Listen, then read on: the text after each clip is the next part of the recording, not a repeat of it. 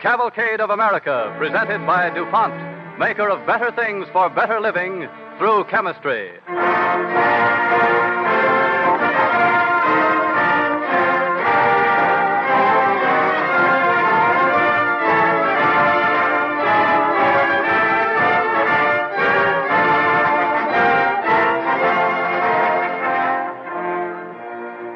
To the millions of American men and women who have labored, and today labor still, with hand and mind and heart, to build and to preserve a great free nation, the Cavalcade of America proudly dedicates the unending story of a new way of life in a new world.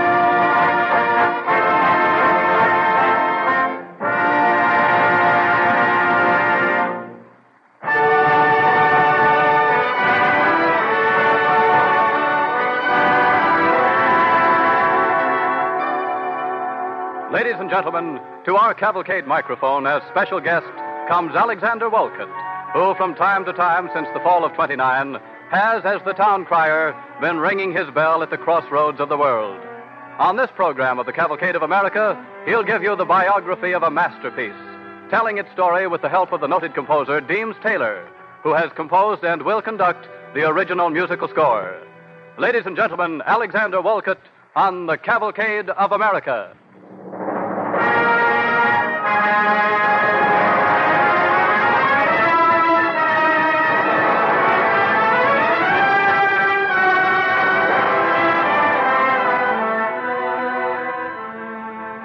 This is Woollcott speaking. The town crier coming to this network to serve as a courier on a journey. A journey not through space, but through time. Backward through time. A hundred years ago, or nearly that, through the magic of a man of genius, there was given to an immortal named Scrooge, a friendless old miser named Ebenezer Scrooge, a chance at a change of heart a chance while still in this state of life to be reborn. It came to him because on a certain Christmas Eve, he was allowed to go back through the years and see himself as he used to be. Was suffered to stand invisible and look through a grimy schoolhouse window at the lonely little boy he used to be. The change this wrought in Scrooge is one of the ageless miracles that warm the heart. What would it do to us? not to you and me as individuals. What would it do if, in this anxious hour, we, the American people, could go back through the years and see ourselves as we were, to look at the people we used to be? Shall we try? I propose that all of you, who have in your hearts a concern and a wonder about our country, should journey back and eavesdrop on a momentous night in American history a night long ago which saw the birth of a masterpiece, a masterpiece which is still one of the most treasured of our possessions, an incalculable part of the national wealth. Shall we start back now? Are you ready? Let's go. In another moment, the years in reverse will be whistling past us, back through the Depression, back through the boom, Armistice Day 1918, the World War, the Spanish American War, the gay 90s, faster, faster, faster. The 80s, the 70s, the 60s. What's that I hear? The crack of a pistol? Why should anyone be firing a pistol in the box of a theater? Oh, so that's who it was a moment ago. That man on horseback we saw riding through the night as though the devil were after him. It wasn't the devil. It was the verdict of history, implacable, forever unforgiving. But we cannot stay to watch. You and I must hurry. Hurry, hurry. Appomattox, Gettysburg, 1862, 61, December, Christmas, November, November 61, Thanksgiving, November 10th, 9th, 8th, 7th, November 7th, 1861. We're there. Look around us. We're standing, you and I, on a ledge outside of time holding our breath, will they hear our heartbeats, looking at the world as it was on a night in November 1861.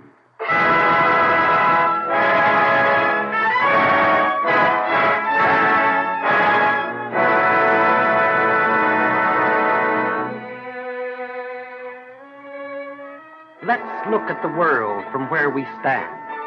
Face west. That ocean, the Pacific, and those little islands, Japan. That's the harbor of Yokohama.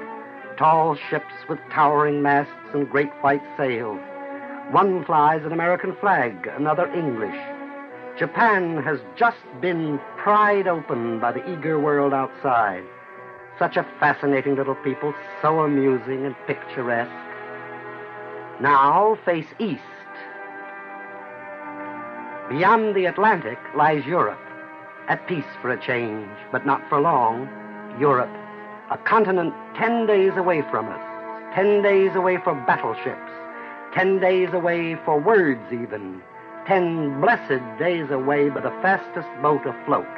On the throne of England, Victoria, young Victoria with Albert still beside her, but not for long. Before this very year is out, she will enter upon her tremendous widowhood. Gentlemen, the Queen.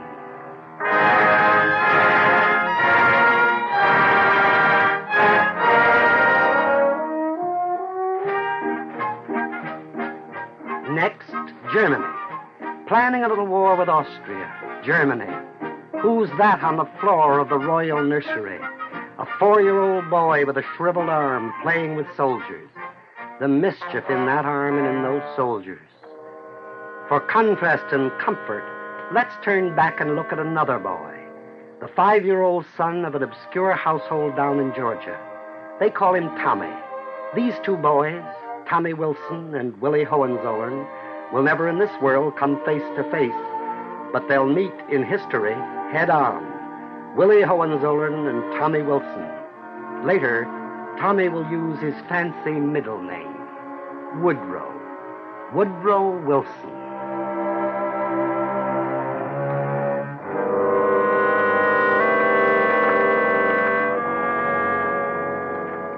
November 1861. Where are we standing? What is this city spread at our feet? Sprawling, countrified, filthy. Geese, ducks, and goats roam its footways. Pigs root in the mud of its streets. Open sewers befoul the air. The crazy, broken promise of a city.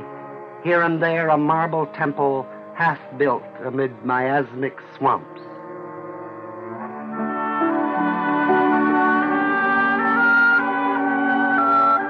Yet surely that stately dwelling with the white columns, that white house just across the way, is the White House.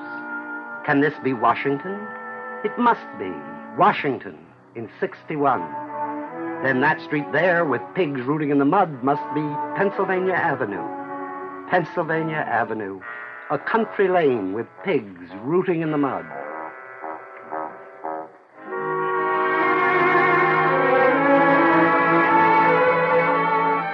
Washington in 61. But where's the Capitol? That fraction of a building with a skeleton dome, is that the Capitol? But the monument, the Washington Monument, where's the noble shaft that for remembrance should stand forever silhouetted against the sunset? Now it's just a stump, its memorial blocks still in their packing cases scattered on the ground. This is November 61.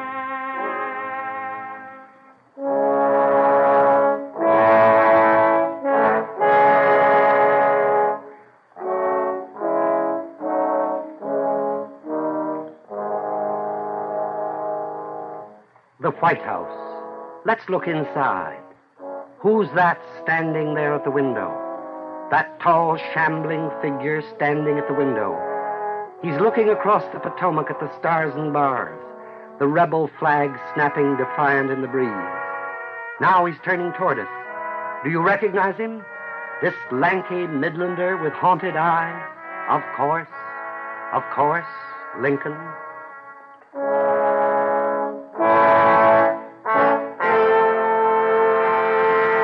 Abraham Lincoln with his great work still to do. Will he do it? Will he have time to do it? How many years has he? Three? Four? No, not four.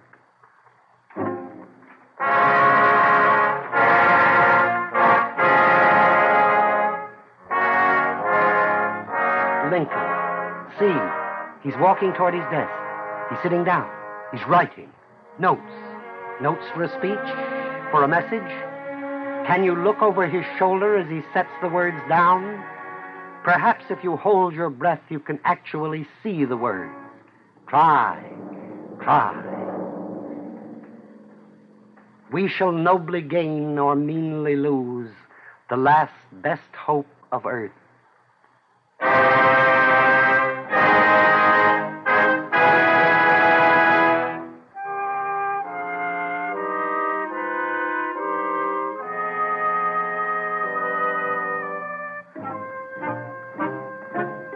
November 61.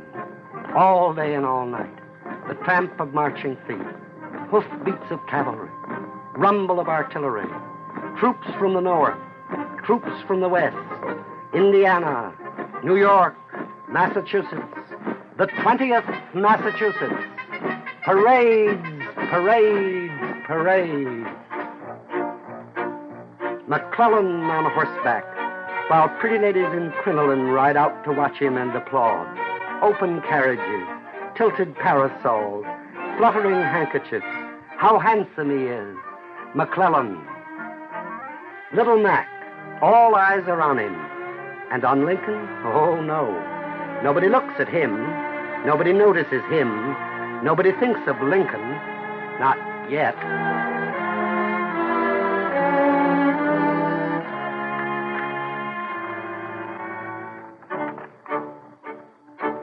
November 61. If we wait till sundown, we shall see a myriad lights winking in the meadows round about.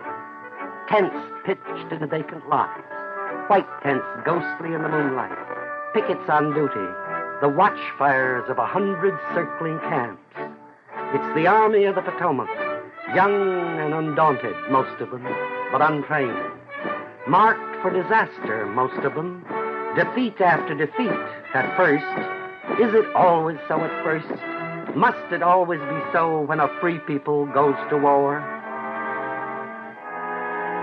A democracy limbering up good troops, fresh troops, young troops, but untrained, inexperienced, unequipped, unled. The Army of the Potomac, it must have a leader. Are all the able officers on the southern side in all the north is there no one to match thee?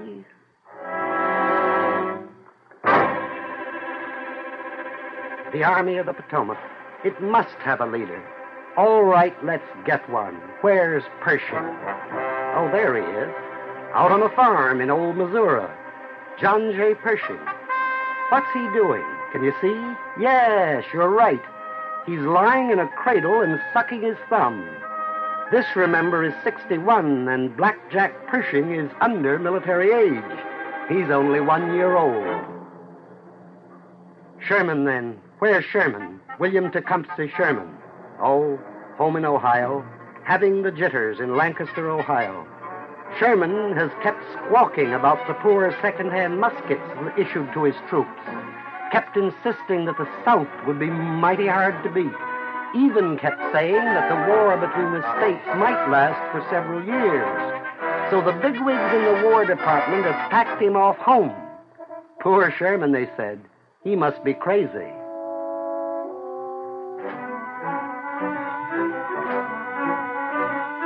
The Army of the Potomac and no one to lead it. Where's Grant? He's the man. Where is he? Where's Grant? Oh, out in Kentucky. A mere brigadier and glad of the chance. Why, only a year ago he was a clerk in a leather store, shiftless and shabby in an Illinois town. A few weeks ago he was miserable in civilian clothes with only a red sash and a sword to show he was an officer. No uniform, no money to pay for one. But a great soldier, Ulysses S. Grant. Why doesn't Lincoln send for him? Why doesn't he send for Grant? I'll tell you why. He's only just heard of. You'll hear, hear of him again this very week. Grant is just around the bend in the road of history. But this, remember, is 61, November 61.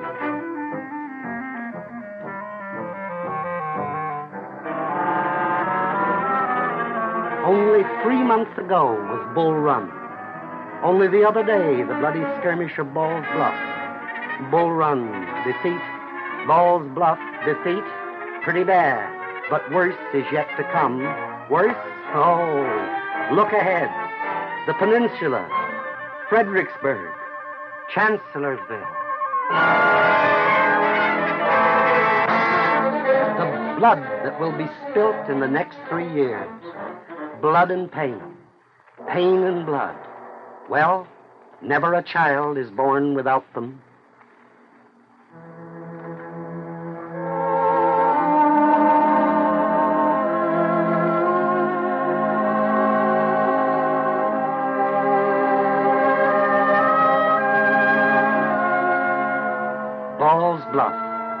When it was over, rookies who had paraded here in Washington only the other day were bodies floating down the Potomac. Dead bodies in blue floating down the Potomac.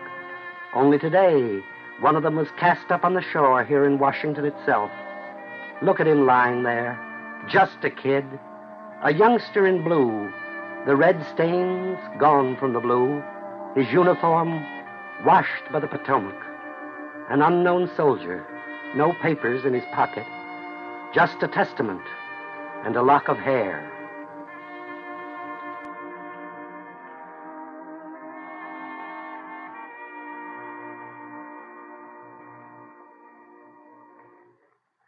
Well, down to this wartime city we've just been looking at, there came in that long ago November a visitor from Boston. Up there, the governor had asked the great Dr. Samuel Gridley Howe to check up on the care of the Massachusetts wounded, and with him on his mission he took his wife. She had been a Miss Ward of New York. Thus it befell that Julia Ward Howe arrived in Washington in November 61, lodging at Willard's Hotel, calling upon this uncouth Mr. Lincoln in the White House, visiting the hundred circling camps, talking with the pickets along the road, and hearing everywhere she went, in every camp, on every road, from every detachment, slogging through the mud, the song the troops liked to sing, John Brown's Body. The soldiers had fitted words of their own to an old camp meeting tune.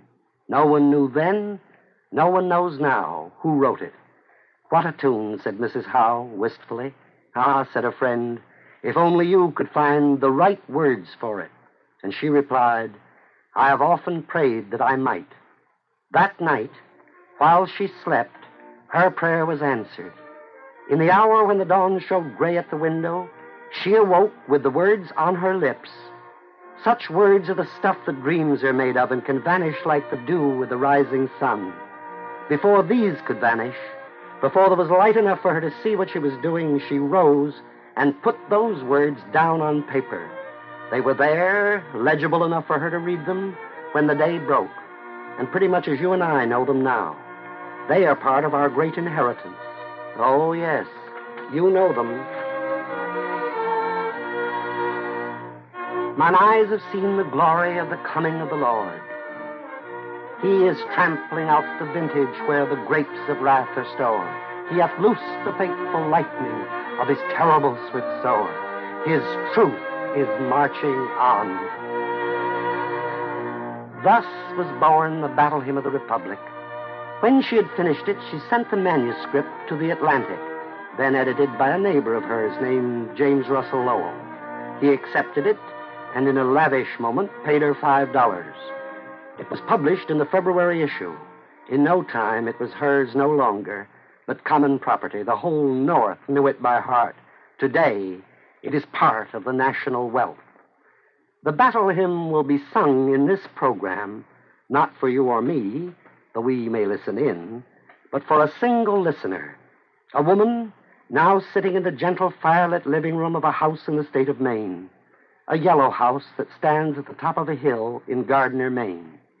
This listener's name is Laura E. Richards. The English speaking world is thronged with her friends, friends who may never have seen her in all their lives, but who are greatly in her debt, for it was she who wrote Captain January. She wrote that dear story more than half a century ago, but to this day it comes to every boy and girl who reads it as a personal kindness. Yet that is not why we honor her tonight. This serenade will be sung under her window because she is the daughter of Julia Ward Howe. Are you listening, Mrs. Richards?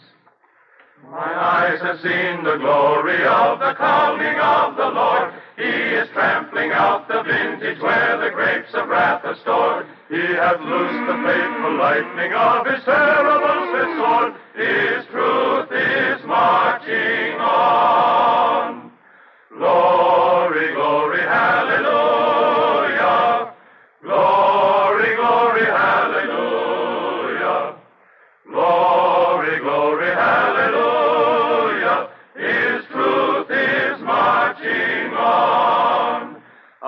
Seen him in the watchfire of a hundred circling camps. They have builded him an altar in the evening dews and damps. I can read his righteous sentence by the dim and flaring lamps. His day is marching on.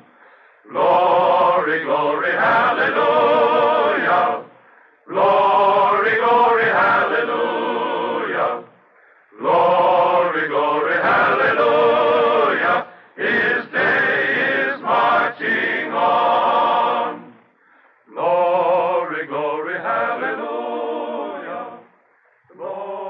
Let me tell you one fact about Mrs. Richards.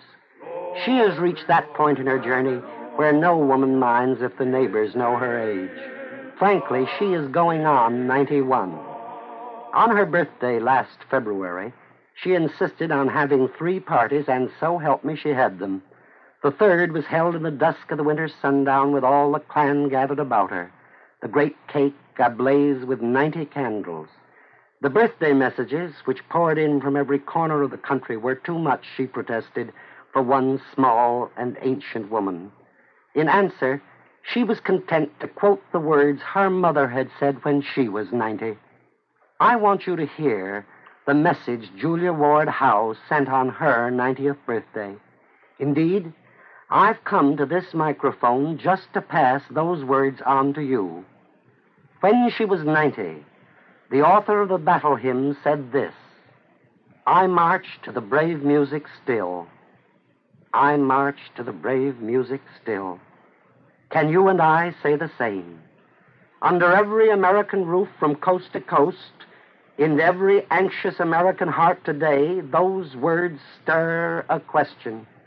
The answer to that question also lies just around a bend in the road of history. The next few years, perhaps the next few months, will bring that answer. Do we, do we, do we march to the brave music still?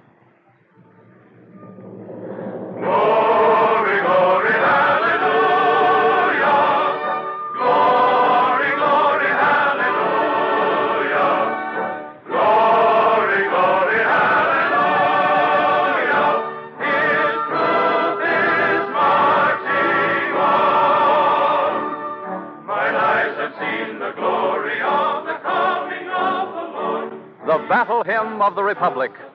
Born in the dark of a troubled night nearly 80 years ago. Born to become a common heritage of the millions cherishing our ramparts of freedom. Born to the America of the Mississippi River and the Gettysburg Address, where the fires of liberty are glowing in a world of darkness. This is the spirit of the Battle Hymn of the Republic, the spirit we salute on the Cavalcade of America. Glory, glory,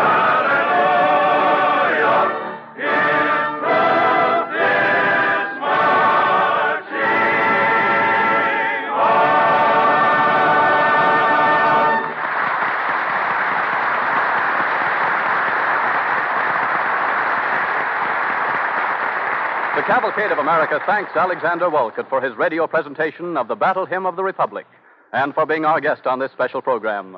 And to Deems Taylor, who composed and conducted the original musical score, our deep appreciation. And now the DuPont Company brings you its story from the wonder world of chemistry. America is being built out of time and out of the hearts of men. And those of us who go up and down the country into the many places where the business of America is carried on know that we build on a sound basis. In the DuPont rayon plants, there is a phrase that guides every hand, a challenge that helps to fashion every small strand of yarn, and it is the integrity of our yarn. And this integrity is as much a part of it as the molecules of which the threads are made. It is this integrity of manufacture that has carried American rayon yarns to a top place among the yarns of all nations. The integrity of our yarn. What an encouraging symbol this is of the care and pride with which American products are made. Again, on a sun bleached strip of sand in southern Florida is a battery of colored panels, tip tilted full south at an angle of 45 degrees, so that they have maximum exposure to the blazing sunlight. On these panels are DuPont paints and finishes. Among them, day after day, research chemists walk, noting the effect of continuous exposure. Periodically, the panels are removed and sent into the laboratory for a complete checkup on their resistance to the ravages of sun, storm, and wind. Once again, integrity, building into a can of paint some householder will use the sure knowledge that it will give full measure of service. Another example of this watchfulness, this zealousness, is to be found at the plant in which neoprene, the new chemical rubber, is made. The gases, liquids, and finally the dough like solids taken from various points along the production line are subjected to constant and meticulous tests to make sure that DuPont integrity is maintained. DuPont chemists have busied themselves in the orange groves of Florida and California, in apple orchards, where is grown wheat corn, and rye, among all the green things nurtured from the good brown earth, treating the seed, fertilizing the soil, guarding the growing crop against pests, protecting it in storage bins and en route to your table. The chemist's work follows it patiently and surely through all the days of its growth and its harvesting. Up and down and across America, you will find numberless duplications of this watchfulness, this zealousness, let no one say unchallenged that America sleeps, that this republic is not moving steadily forward, advancing on all fronts with an integrity of mind and purpose and will to do that inspire all the world. It is this integrity that stands behind every product bearing the DuPont oval, behind all the workers of DuPont, who are ever diligently striving to bring you better things for better living through chemistry.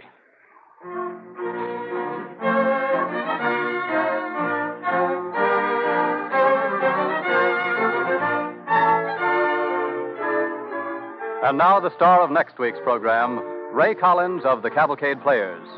Ladies and gentlemen, next week the Cavalcade of America pays tribute to Theodore Roosevelt.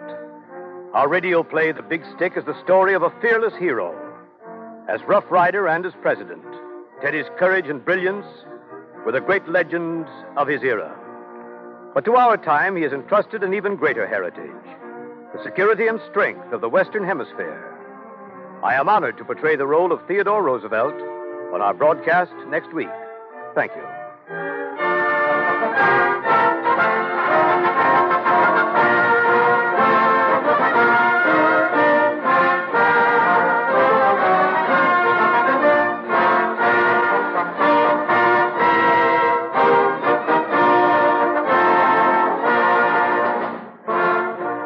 Cavalcade of America, your announcer is Clayton Collyer, sending best wishes from DuPont.